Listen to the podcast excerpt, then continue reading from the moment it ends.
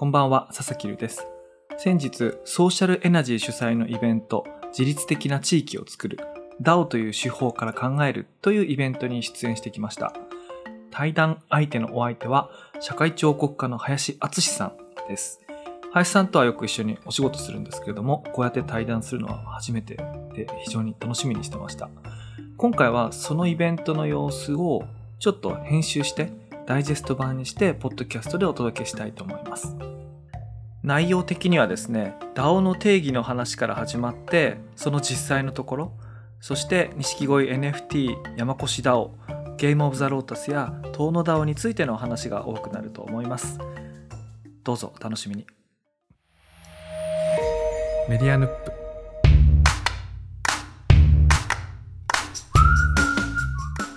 そもそも DAO とは何なのかっていうところをあの一応ネットで検索すれば出てくるんですけど改めて解釈の部分をまずはちょっと佐々木大輔さんから聞いてみたいなと思うんですけどはいいかがでしょうか？そうですね。あの辞書的な意味からなんか説明した方がいいと思うんですけども文字通りあの分散自立組織あのディセントラライズとオートノマスオーガニゼーションなので文字通り読めば分散自立組織ってことになるんですけども一応押さえておかないといけないのはあのこの言葉が話題になった文脈としてはブロックチェーンがあるんですよね。そのブロックチェーンの上でスマートコントラクトっていうプログラムが動いてでそこでこう報酬と意思決定その投票とかですねガバナンス組織のガバナンスみたいなものをあの人間不在でプロプログラムでこう自動決定できると。あの報酬と意思決定って組織の一番大事なその役割っていうか機能の一つだと思うんですけどもそれをこうプログラムでこう実行できる。その、まあ、そこがこうそういうツールが整ってきたのでこの DAO みたいなことが実際に実現できるんじゃないか。って実現している組織っていうか DAO もまあいくつかあるんですけれども、まあ、そういうのが出てきたので、まあ、急速にこう注目を浴びて単なるコンセプトじゃなくて本当にできるっていうのになってきたんでそれが話題になってるってことなんですね。うん、まあでもここまで喋ったら分かるようにえそれプログラムで自動実行するってえ本当にできるのとかどうやるのとか、うん、でそれをやってるものだけが DAO なの？みたいなちょっと疑問が湧くと思うんですけども、うん、DAO っていう言葉がすごく便利でなんとかいろんなこうコンセプトをこう集めてくるっていうかなんかそういう引力があるんであのひもっと広い意味で使う人もいるんですね。うん、私が最初に言ったのは辞書的なあの狭い意味なんですけどもいろんな人がこう実践を通じて広い意味に捉えてこう使ってきてるんでもともとの意味からどんどん言葉の意味が押し広げられていってるんですけどその中で僕が使うの一番広い意味で使う時っていうのは、どういうどういうふうな定義で使うかっていうと見知らぬ人々があの安全に一緒に働ける方法っていうふうに僕言うんですね。それ会ったこともないあの人たちが安全にあのしかも一緒に働けるしかも方法なんですよ。これちょっと不思議な説明なんですけど DAO ってあの O ってオーガニゼーションなんでこれこれこういう組織ですっていう説明が普通なんだけど、一番広い説明だと方法ですやり方ですって言って言うんですね。うん、でこれこの定義が何ていうかな広すぎていやそんなの DAO じゃないよっていう人もいるんですけども、うん、あの僕のスタンスとしてはその一番広いものだって DAO じゃないの ?DAO って言っていいんじゃないのっていうふうに思ってるんですね。うん、で、まあ、現にあの東の DAO ってとこでやってるのはあのそっちの広い意味の方の DAO のことなんですよ。じゃあなんでこういう2つの解釈が狭いのと広いのと同時に存在してて不思議じゃないかっていうとまあ、私ここから私の解釈ですけども、はいはい、狭い意味でのだをその意思決定と報酬とかをプログラムで自動実行するっていうのはその結果何をやりたいかっていうと見知らぬ人々が安全に働きたいからだと思うんですね。うん、その特定の人がなんかこういっぱい寝ごったりなんかするとどうにかなるとか寝技を使うとどうにかなるとか、うん、誰かごまかしちゃうとかなんかそういうことは不可能なんですよね。でで本当にこう決めた通りに実行されていくからつまりこう会ったこともなくて信頼を受ける相手かどうかわからない人たちが集まっても信頼のよく安全な安全にこう働くことができる。まあ、はい。はい。つまり競技の狭い意味での DAO が言ってるっていうのはアウトプットについて言ってて広い意味での DAO っていうのはアウトカムについて言ってる。そのアウトプットとアウトカムの違いは何かってその目の前に出てくるものなのかその目の前に出てくるものが実現する何かアウトカムってその実現する何かの方なんでうん。っていう意味で言うとあの広い意味の方の DAO はアウトカムの方に注目して見知らぬ人々が安全に働ける方法っていう方に最初に注目してその方法の一つにスマートコントラクトを導入した意思決定と報酬分配もあるしうん。あるいは Discord で頻繁にコミュニケーションとか取りながらなんかこうそこでオンラインイベントとか AMA とかやるみたいな方法もあるし、毎朝「おはよう GM」っていうだけのチャンネルがあるだなんとかな。書く書くことがなくても、とりあえず話題がなくてもとりあえず何にでも書き込めるチャンネルがあるっていうのもなんかそれは安全な方法でしょ？なんかうん。あの人は面白いとかつまんないとかそこ言われないもん。だってみんな GM しか言わないんだから。これってのは安全なうん。人なんか働き方を支援するなんかカルチャーの一つなんですよね。うんだからなんかそういうのもひっくるめて安全に働く方法だからまあめっちゃ広く言ってもいいんじゃないのって思ったりするんですけどまあ文脈によって両方使ったりします。うん。はい質問がいろいろ頭の中にいろんなことが湧いて、なけど長々と失礼しました。あ、いえいえいえ。あの、もうすでにあの結構、と、濃厚豚骨ラーメンチャッチャみたいなとこあるんですけど、私の中では。あの、ちょ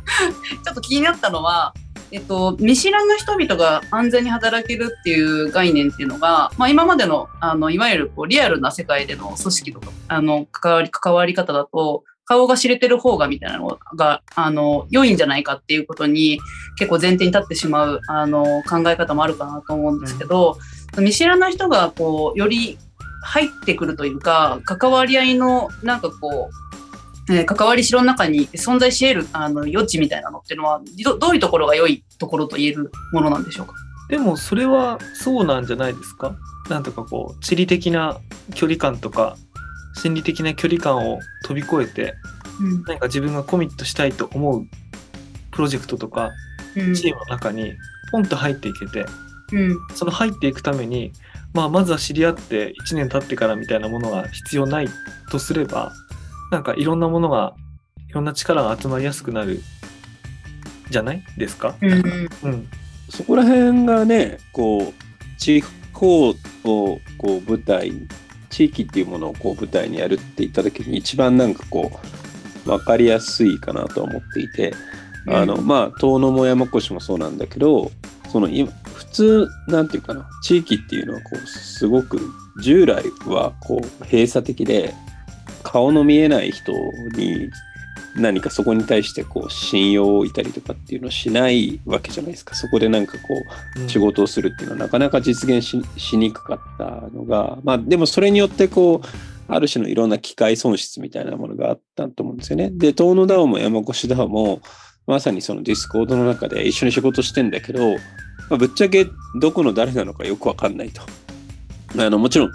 あの、お会いしたこともある人もいるんだけども、まあ知ってるのは、そのアカウント名と、えっ、と、なんていうか、リアルな顔は知らないし、えーどこにお住まいなのかもわからないし、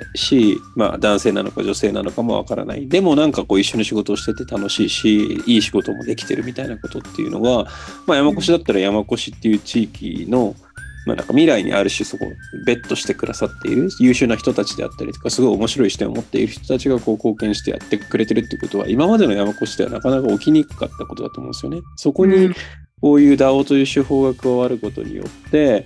すごい多種多様な人たちが、あの、集まってきてくれて、力を発揮してくれてるし、まあ、ある種、すごいインクルーシブな働き方を実現できうる、まあ、ツールの一つでもあるかなっていうのは、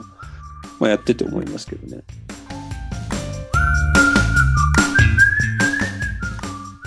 実際でも遠野遠野 DAO に集まってる人たちってどなんか別に目的とかあるんですか？大輔さん。いや、そう、なんかね、今、今、面白い話になったと思って、あの、に山越 DAO も遠野 DAO も、目的ってあるようでないですよね。だからその代わり、なんか別のものにこう包摂されてるっていうか、うんあのさっき言った競技の DAO な何かプログラムでこうアスマートコントラクト上で実自動実行される DAO っていうのは当たり前ですけれどもプログラムされるしやすいようなはっきりとした目的があるんですよね。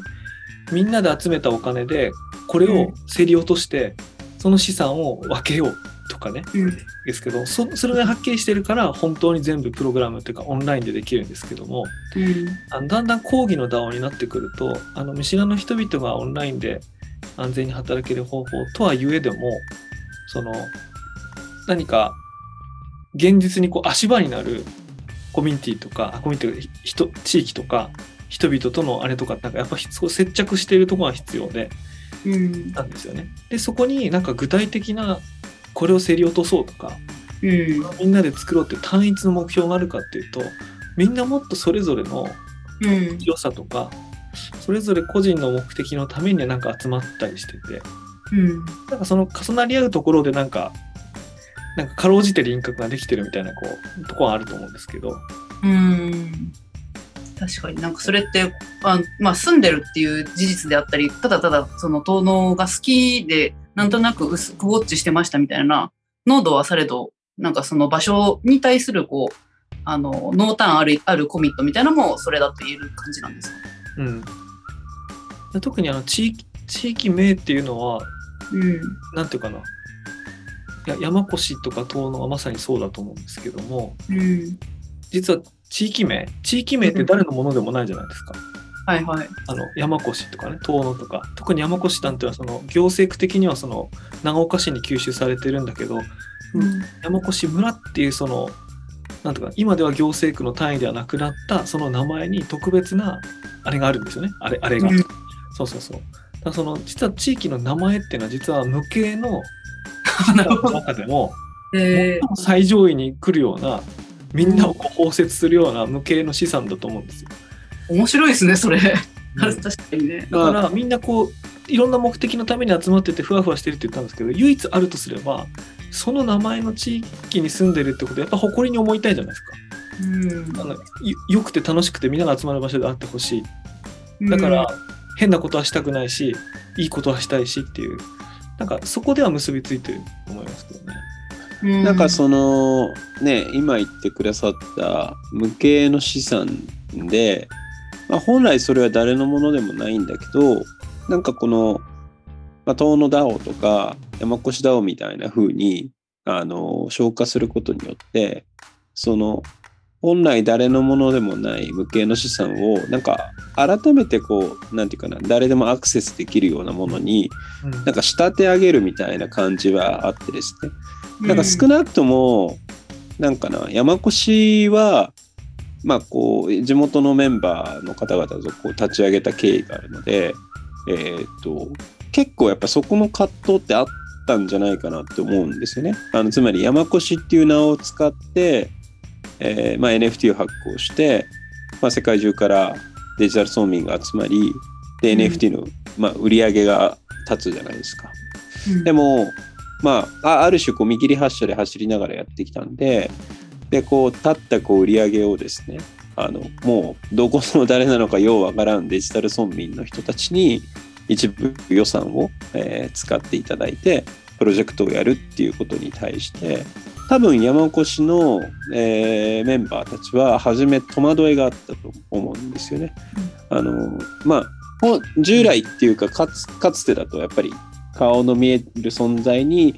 その自分たちが、まあ、予算やそのいろんなそのリソースも含めてどのように使うかっていうのを決めた上で、まあ、外部に例えばそれを発注するとかそういったことはあったと思うんですけど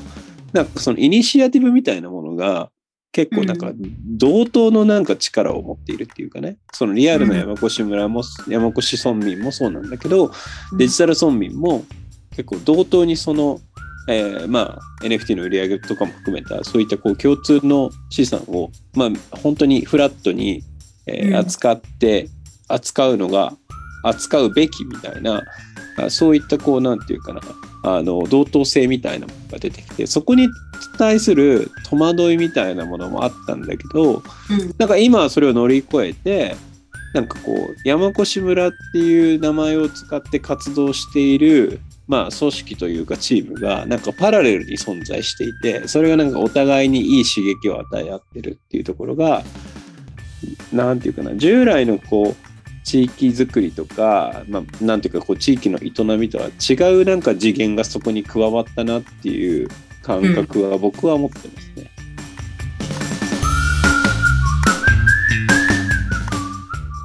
うん。例えばなんか今関連して遠野 DAO の話の前に今思い出したうちに言っちゃうとその DAO とかあるいは Discord の中でのいろんなコミュニケーションをやっててあのはって気づなんとか気づかされるっていうか思ったことがあって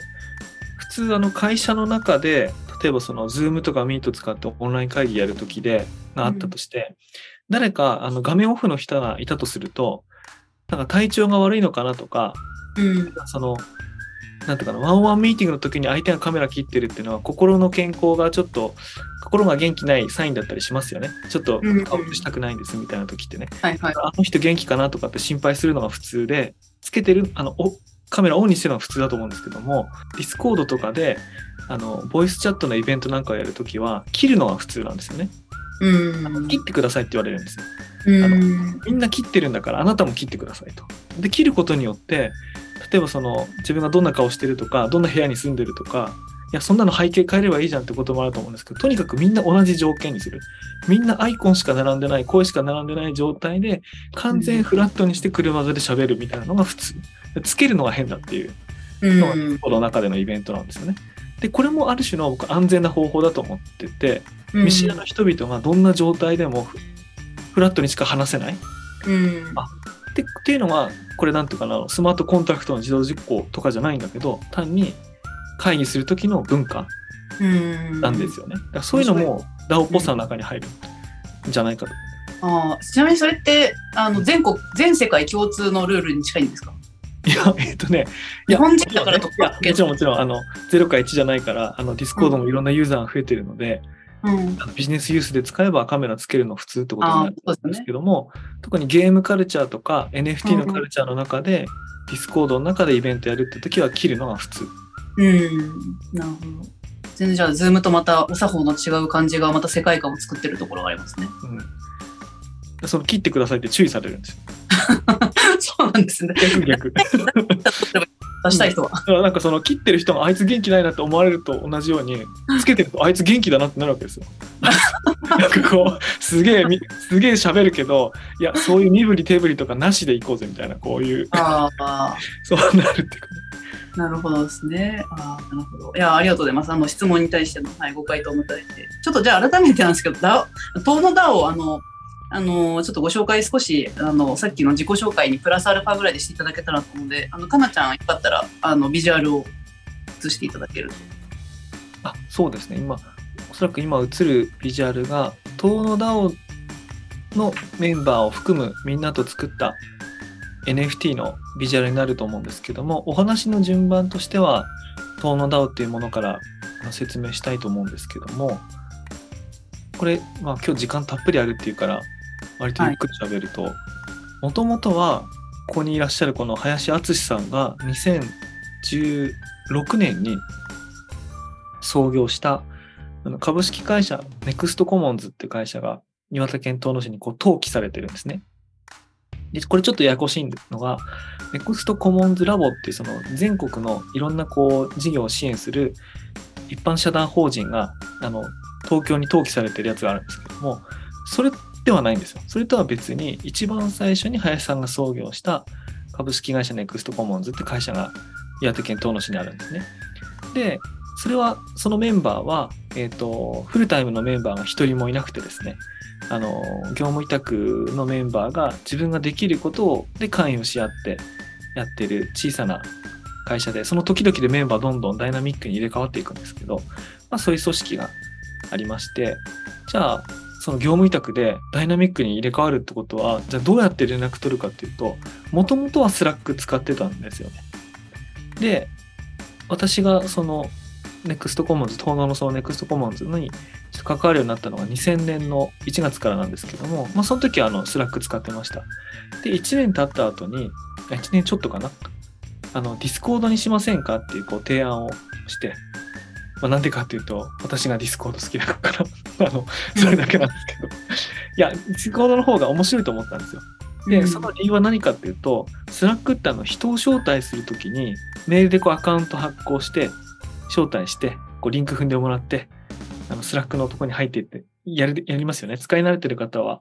Discord の中にいろんなサーバーがあって、いちいち招待されて入るっていうことをやり慣れてると思うんですけども、 Discord の場合はもうちょっとカジュアルで、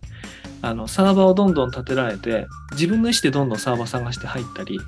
で参加者が気軽にこう、サーバーに人を招待できたりするんですよね。で、結果どうなるかっていうと、あの、インサイダーばっかりの集まりっていうよりかは、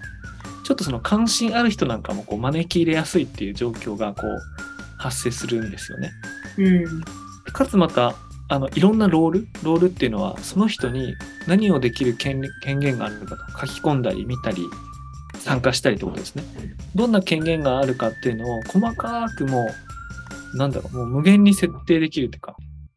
ですよね。で、 Slack の場合って大体3種類で、あの管理者かメンバーかゲストかの3種類ぐらいしかないんですけども、 Discord の場合は10でも20でも必要な限り作れるので、インサイダーじゃない人たちが入ってきても適切な権限管理さえすれば、あの安全にっていうか秘密な情報は守りみんなに知ってほしいことはみんなに書きあのこの人にはこのグループには伝えなきゃいけないことはここに書きってことができるんであこれは非常に向いてるなと思ってうん。切り替えたんです。あのスラックからディスコードにでその時ディスコードの名前を付けなきゃいけなかったのでえっ、とまあその NEXT Commons Lab Lab じゃないや。NEXT Commons のえっ、と DAO だから NEXT Commons DAO 遠野みたいな風にこう名前付けたんですね。うん。最初のうちはその関係者とか、アルバイトのメンバーとか、よく出入りしてくださるお客さんとか、人たちを徐々に招待してたんですけども、ある時点でふと気づいて、これ、うん。NEXT Commons って書いてると、その企業、あの法人っぽいなと思って、で、これ名前変えた方がいいですかねってなんか参加者に聞いたら、え、そもそもここ会社のディスコードと思ったんで、変えていいんですかって言われて、あ、いや、いいんだよ、いいんだよ、変えようぜっていうことで変えたんですね。うん。つまり会社の名前がついてると、まあ、いかにディスコードとはいえ、あ、これ会社の場所だなとかってみんなこう意識して思っちゃってたんですけども、僕がそもそもディスコードにしたらいいと思った理由は、もっといろんな人がわちゃわちゃ入って、プロジェクトが立ち上がったり、で、適切な権限管理したりとかってできることに魅力を感じてたので、あ、もうこれ会社管理させちゃダメだなと思って、うんそれで、えっ、と、東の DAO っていうふうに名前を変えたんです。それ今年の夏、夏前かな、うん数ヶ月前だったんですけど。まあ、そしたら、やっぱ名前、名は体を表すというか、しかも漢字の遠野じゃなくて、アルファベットの TONO って書いてあるんですけど、現実の空間としての、地理的空間としての遠野の話題だけに限るじゃなくて、こう、なんていうかな、遠野ってこう、いろんなこう、フィクション、ノンフィクション、いろんな作品とかあるので、それをこう作ったり参加したりっていうのをこう住んでない人でもなんかやるんですよね。写真家さんとか小説家さんとか漫画家さんとか。でそうやってこう出来上がっているこうフィクションとしてのとかこうイメージとしての遠野ってものがあるので、あのそういうのに関心ある人全員に入ってきてもらいたいと思ったので、うん漢字を使わずにこう TONO、遠野 DAO っていうふうにこう書いて、で、そういうのを許容して、許容してっていうかむしろ推奨して、そういうふうにやろうっていうふうにしたら、あ、そういうふうに使っていいんだっていうのはこうだんだんと、多分、あの、名前から理解していただいて、だんだん参加者が増えて。で、まあその時にあの同時に、えっ、と、NFT の方も作ってたんですね。で、これ、山越 DAO の場合は順番が逆か同時？あの NFT と DAO ができるのほぼ同時だったと思うんですけども、うんあの、東の DAO の場合は、あの、東の DAO と東の DAO の前身になる集まりっていうのをこう長年、数年間やってて、で、最後に、まあ、今年かな、あの、先週ですね、こう、やっと NFT をこう出したっていう形になります。じゃあ、この NFT 何かっていうと、いろんなこう、遠野のこうコミュニティの中に参加していったり、あるいは、その遠野の中のこういろんな作品作りとかみたいなものにこう参加できていったり、あとはこれ自体もこう遊べる楽しみがあったりするものなんですけれども、まあ、とにかくこう遠野に関連するあの NFT で、まあ、この DAO と NFT っていうのはこう相互にこう影響を与え合ってるみたいな、なんかそそんなような感じです。うんちょっとすいません、長く喋っちゃったんですけど。あ、いえいえ、全然ありがとうございます。これはなんかその、えっ、と、物語っていうのがキーになる NFT コレクションなんでしたっけ？そうね、遠野といえばね。うん。この物語、ご存知の方も、あの、視聴してる方なんかあの多いかもむしれない。しろそれを使わないのは不自然なぐらいな 土地だと思うんで、あのこれ自体はその遠野の物語遠野物語の中のねエピソードとかをうん。すごく駆使してやってるものなんですがあの遠野物語知らなきゃ面白くないっていうものにするとあのなんていうか間口が狭くなっちゃうんであの知らなくてもあの楽しめるんですけどもうん知ってる人にはなるほどと思うようなうん。ネタが散りばめられてるっていう感じですね。なるほど。じゃあやっぱりあの、林さんが言ってたような、その土地の文化、歴史みたいなものもすごくやっぱりこう、ここにおいて大事な要素にはなってるっていうのは、あの、このトーノダオの NFT コレクションにおいても、まあそうだと言えそうな感じですかね。そうですね。一応ちょっとね、いこれ意味説明するとあのゲームオブザロータスっていうんですけど、ロータスあのハスの花ですね。で、うん遠野物語の第2話に柳田国が書いた遠野物語の第2話にあの花を取った話っていうのが出てくるんですね。これはあの神話の時代に近い大昔の話なんですけどもあの3人の娘がいてでそのお母様お母様というのは神様なんですけどお母さんからそのこういう良き夢を見たい娘に、えー、と花がこう降ってくるとでその花を持った者に最も良き山を与えますみたいなところがその花を手にした人が長女だったんだけど三女によって盗まれちゃってあの盗まれたことで長女はその高い山を手にできなかったみたいな、まあ、そんな話があるんですけどもこの降ってくる花っていうのがあの英訳版の英語版のこの物語だとあのロータスっていうふうに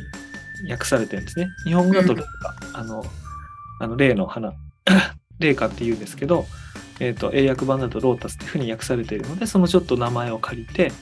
うん。ハスの花をあの奪い合う奪い合うというかその花を取った話うん。なので、この花を取る話をちょっとこう、えー、とこの物語の中に入れてでかつそれを同じ話をやったんじゃ面白くないのでそのあの間違った結果になっちゃったこう花を巡る花を取った話を巡る話をこう何度も何度もこうやり直すっていううん。まあ設定を持った NFT ですね。これ小説でも映画でもなくてという設定を持った NFT っていうのはちょっと変わったところなんですけど、それが新しさみたいなところなんですかね。うんあうん、そうですねうん。ちょちょっとこのぐらいでああ、わかりました。はい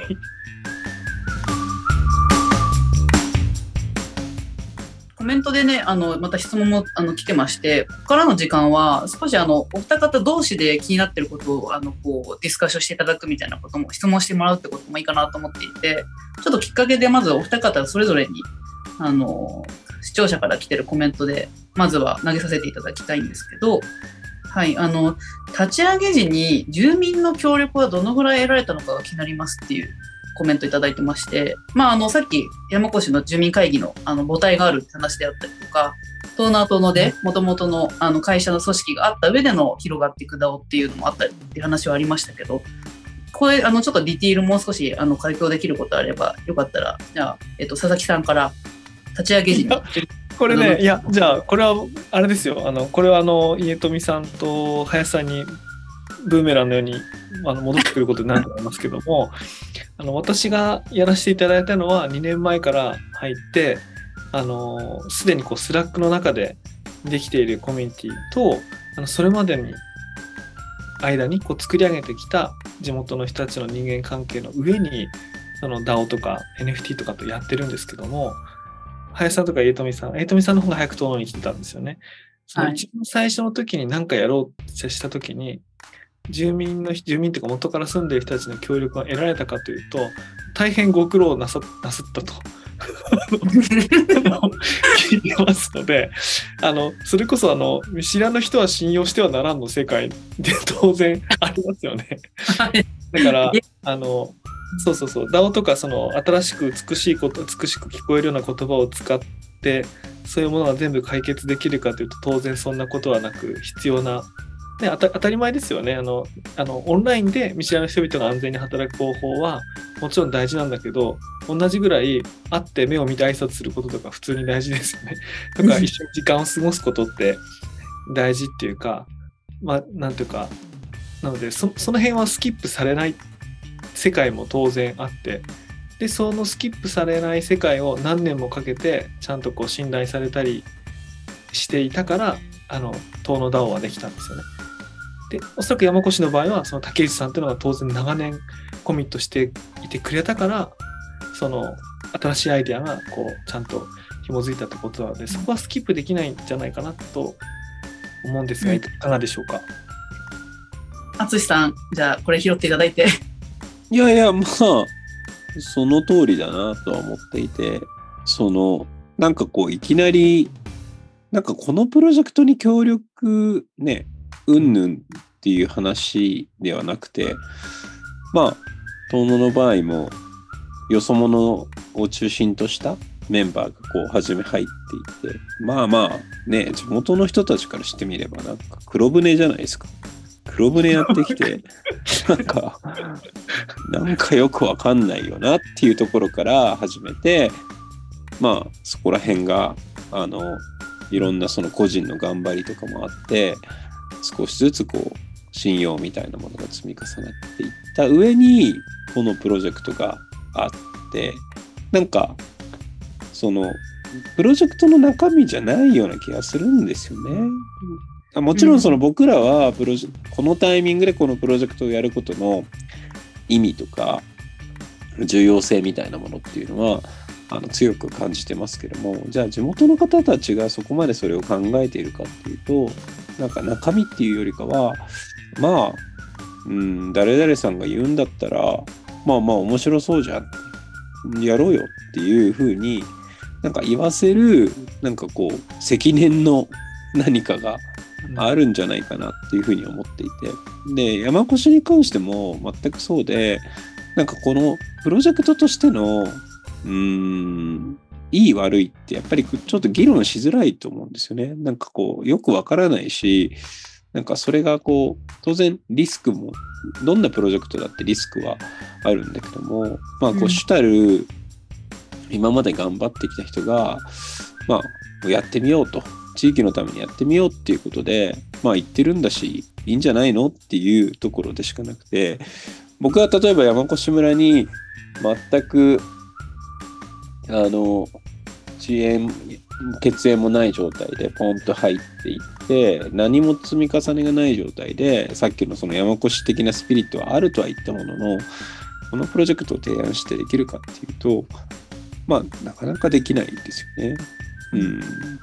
まあ本当にだから、ま、このプロジェクトで巻き込んだっていうよりかはなんか土台の上に乗っからせていただいているという感覚しか持っていなくて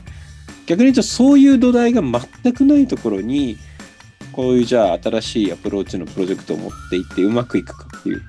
まあなんかそもそも立ち上がらないんじゃないかなっていうふうには思ってます。もちろんね土台土台ありきだなと思ってあのそういうふうに僕話し始めたんですけど昔つまり67年前と違うところがあるとしたら何だろうなと思って考えてたんですけども今なんだろうなディスコードっていう道具を主に使うわけですけどもそのディスコードって単にその道具だけの話じゃなくてコロナの影響でリモートワークみたいなものがある程度かなり一般化した？あるいはその一般化今はしてなくても例えば Zoom とかを誰もが簡単に使えるようになった。Zoom とかね、そのいろんな,、こう動画の会議システム。ってことで、かなり普段離れた場所にいても、すごい存在感を出すことはできるなと思って、うん。例えばですよ、あの、僕、普段東京に住んでるんですけど、あの、相当遠野の存在感ないですか？あの、オンライン上、オンライン上での遠野の存在感はないですか？あの、反応早いし、うん。呼ばれればいつでも会議出て会議とかよ夜とかね朝とか相談されれば出ていくしそれって昔はそういう存在感って出せなかったっていうかうん。だからなんていうかそのその人が何を成した人なのか？その do, do, do じゃなくて be が大事っていうかあいつ何やってるか分かんないけどいっつもいるなっていうのがなんかすごく信頼感に大事だと思うんですけど昔はビーイングできなかったからたまに来てドゥするみたいなことしかこうな なかったけど今ってあの大体いつもビーイングしてるから その何らかの道具を使ってねうん。それが56年前と比べた時にこう圧倒的にこう違うから。もちろんそれのビーイングするためには土台が必要なんだけど土台ができた後はかなり離れてても長い間一緒にいられるっていうのはあるなと思って、も思いますね。なんか。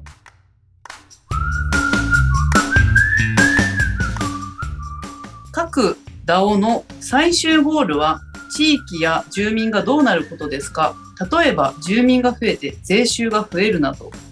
ちょっとこのまま大輔さん映ってるので大輔さんからもしよければ。あーあのいやこれあの一般化できないと思うんですけども、えー、と遠野 DAO の場合はどうかというどういうふうに私が考えているかというと,、えー、とその名前を付けるときに漢字の遠野地理的に実際に存在する行政区単位としての遠野じゃなくてあのみんなが思う遠野それはこうビジネスとかフィクあの創作とかを通じて思うみんなが思う TONO っていうのを書いたんですけどもそこが豊かになっていくあるいはそれが魅力的になっていくことをしたいなと思ったんですね。じゃあそのそれが何の結果をもたらすかというとまあおっしゃられたようになんか税収が上がるとか関係人口が上がるっていうことに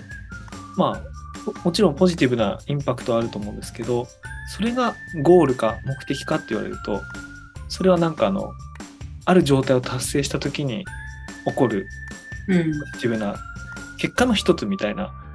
気はしてて僕それゴールかって言われるとねなんかちょっと違うかな。あとこっから先はその中のなんか僕が思ってることになるんで他のトーノダウンに参加してる人はどう思ってるかわかんないんですけどもえっ、と回の冒頭で名前っていうのは無形の資産の中でもかなり強力なパワーを持ってるものだっていう話したと思うんですね。うんででそうだと思うんですよ。じゃあ遠野って名前がじゃあどんなパワーを持ってるかっていうと実はその歴史的にはこの辺のエリアってあのえっ、と今遠野市と呼ばれる行政区単位で市って呼ばれてるところは平郡って呼ばれるところだったんですね。でその中のあのお城があったそのね江戸時代にそのお城があったお殿様が住んでたところ町を遠野町って言って町って言ったんですよね。うんでそれがまあだんだんこう周りのやつを合併してどんどん市ってなってたんですけどもだから狭く言うとすごい狭いエリアのことなんですもう本来じゃあともっと広く言うとどうなるかっていうとあの柳田国男が晩年に書きたいと思って最後まで書けなく書けなかったんだよなって悔しがった本本があってその本のタイトルが「広遠野丹」っていうんですね。広ってのは広い広いです。あのうん。広域の、つまりある一つの土地っていうのは独立して存在してるんじゃなくていろんなこう出入りがありますよね。他の近接した地域とか文化とかとこう混ざり合ってるものだからあの柳柳田国男国男っていうのは東の市のことを書きたかったのではなくてうん。東の中にこう出入りする人とか物とかっていうもののネットワークそのものを描きたかったんですよね。それが広遠野丹っていうんだけどそれを果たせなかったのが残念だって言って悔しいって言ってまあ、うん。それ書けなかったって言うんだけどあの僕そのことをよく覚えててそのもしその遠野 DAO って TONO ってそのフィクション上のね仮想のそういう遠野ってものがあったとしたら、柳田国男が描けなかった広い人と情報とのネットワークとしての遠野をうん。ここで実現させられたらすごくそれは価値あることだなと思うわけですね。いやそれどういうことかっていうとあの宮沢賢治だって遠野よく来てたしうん。あのあの世界遺産の釜石で有名な遠野と釜石で隣り合ってるしもう隣り合ってるとこ全部広遠野なわけですよ。うん。もう現代的な感覚で言うと東京と僕往復してるような僕からしてみたら東京に住んでる人とかあるいはその海外に住んでる人までもうんそこに出入りしてる限りは広遠野の範囲に含まれるわけですよね。なのでそういう本当の国をの国を超える広遠野 みたいな ものがこう出現してそこにみんながアクセスして自分がこう楽しいと思うものを持って帰れたらそういう状態ができたら、まあ、ゴール言ってましたけども、そういう状態になれたらすごくいいなと思ってるんですけど、あんまりこれ人に喋ったことないんで、その、なんていうか、周りの人に共感得られるかわかんないですけど、まあまあ、すごい柳田国男とか、あの、遠野物語とか、遠野ってい。うことがすごく大好きで熱量高い。ってい。うことが、まずはすごく私に入ってきました。そう地名ってい。うのが最強の無形の資産でその無形の資産をさらにパワーアップするには、地理に縛られちゃダメでもっとネットワーク生かしたらすごいものになるじゃんみたいなうん。それを一つに形与えるのが DAO だったり NFT みたいな無形のものに無形のものを形にデジタルデータを形取り扱える形にする NFT だったりってことだと思うんでうん。これが合わさったらすごいと思うんですけど、まあ、これ12ヶ月でできるものだととても思ってないんでうん。すごい時間をかけてそうなっていったらいいなってうん思。ってますなるほどね。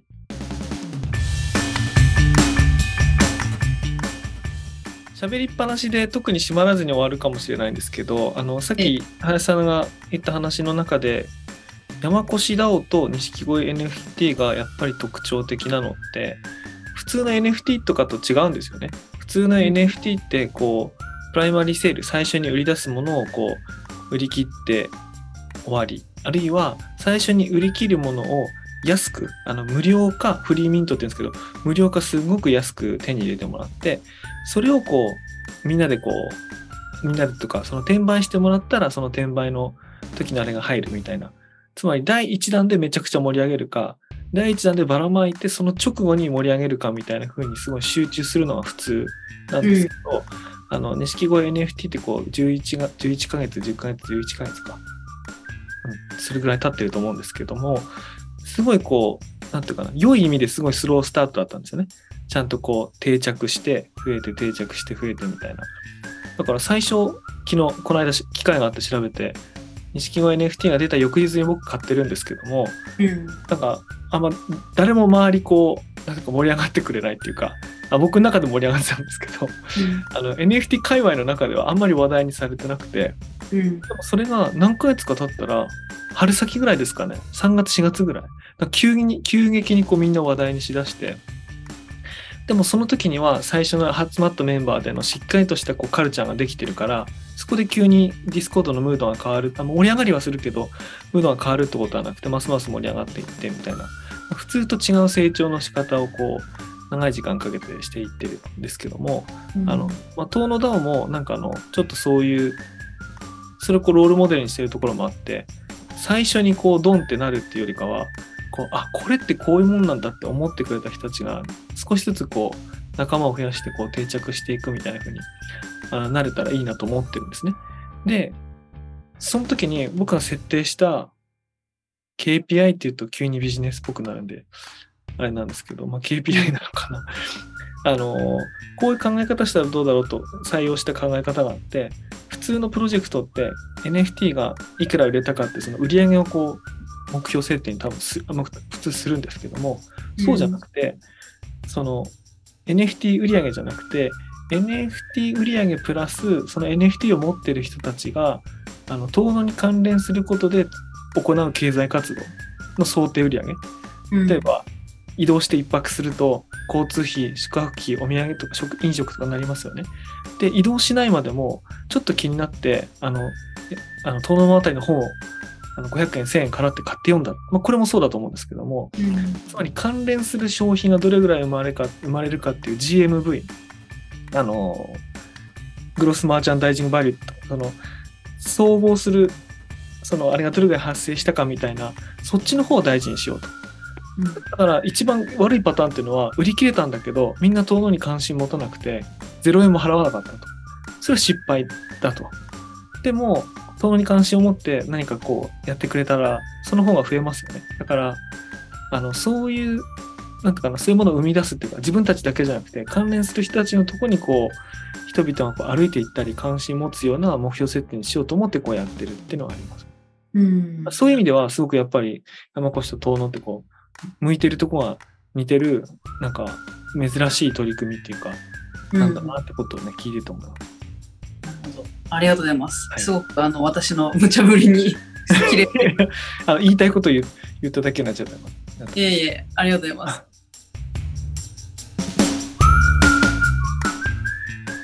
えーそしたら、あの、林さんも最後よかったら、あの、メッセージなり、あの、それに対する回答でもいいですし、一言ください。よろしくお願いします。そうですね。なんかこう、一貫してやっぱりこう、僕もやっぱり DAO っていうのは、今日ね、このツールという言葉をあの使ってますけども、DAO というツールとか NFT というツールが生まれたことによって、結構今までこう可視化されなかったものが可視化されるようになるっていうところを、まあ、やっぱり一ユーザーとしても、なんかこう乗っかってみることによって、なんか見えてくる世界とか、自分のその暮らしや仕事の幅っていうのはすごい変わるんだろうなっていうふうには、あの、思っています。なんか僕も、まさか、こんなに山越しに関わるなんて、本当に、本当に思ってなかったんですよね。いや、いや、なんだったらなんで、その自分がやってるネクストコモンズラボの地域でやらずして、この山越しやってんだっていうぐらい、あの、ちょっと各所からツッコミが、あいやの、僕即即突っ込みましたもんね。これこれなんで NCU でやってないんですか？っ つって。そうなんですよね。だから、これはもうちょっとこう、まあ、運命というか、なんかいろんなあの流れでこうなってはしまったんですけども、まあ、そんなもんで結構、だから山越しのその NFT を買ってくださってる方々なんかも結構いろんなパターンがあると思うんですけど、なんかその、別に山越し行ったこともない人たちが NFT を購入して、そしてデジタル村民になることによって、なんかその人のなんか人生とか暮らしに、まあ、大小様々な変化が起きるっていう、なんかそのなんていうかこう、えーわからないけど、なんかそこにアクセスしてみることによって、こう、広がっていく面白さみたいな、なんかこう、不確かな可能性みたいなものっていうのを楽しんでいただけるといいんじゃないかなっていうふうに思って。で、遠野ダオも山越ダオも、あの、とりあえずディスコードは誰でも入れるので、あの、一回覗いていただけると、ああ、なんか今日言ってた話っていうところの、なんていうか雰囲気というか、なんかこう、片鱗は見ていただけそうですよね。あそれはあのよく NFT 持ってないとディスコード入れないって勘違いする人が、うん。に山越ダウンにも多いし東野ダウンにも多いんですけどそんなことないですから普通に誰でも あの入れるんであのぜひ両方入ってみてほしいですそうですね。ね。うんで、まあ、興味がで持てたら、あの、NFT を購入していただくっていうのも、まあ、一つの関わり方だとは思いますので、まずはディスコード覗いていただけると嬉しいなというふうに思ってます。はい。というわけで、イベントのダイジェストをお送りしました。このイベント全体は90分ぐらいありまして、その前編は YouTube の方に上がっています。ソーシャルエナジーで YouTube を検索していただけると、そのアカウントを発見することができると思います。あるいは同時にお送りしているニュースレターの中のリンクからご覧いただければと思います。こうやって林さんと対談したの初めてだったんですけど、なんかすごい面白かったです。イベント終わった後の反省会で、いや、これオフラインだったらもっといろいろカットインして、いっぱい盛り上がったのにね、みたいな話をしたんですけど、あの、機会あれば、どっかのタイミングでオフラインでやれたらなと思います。はい。というわけで今回のメディアヌップこれで終わりたいと思います。それではまた。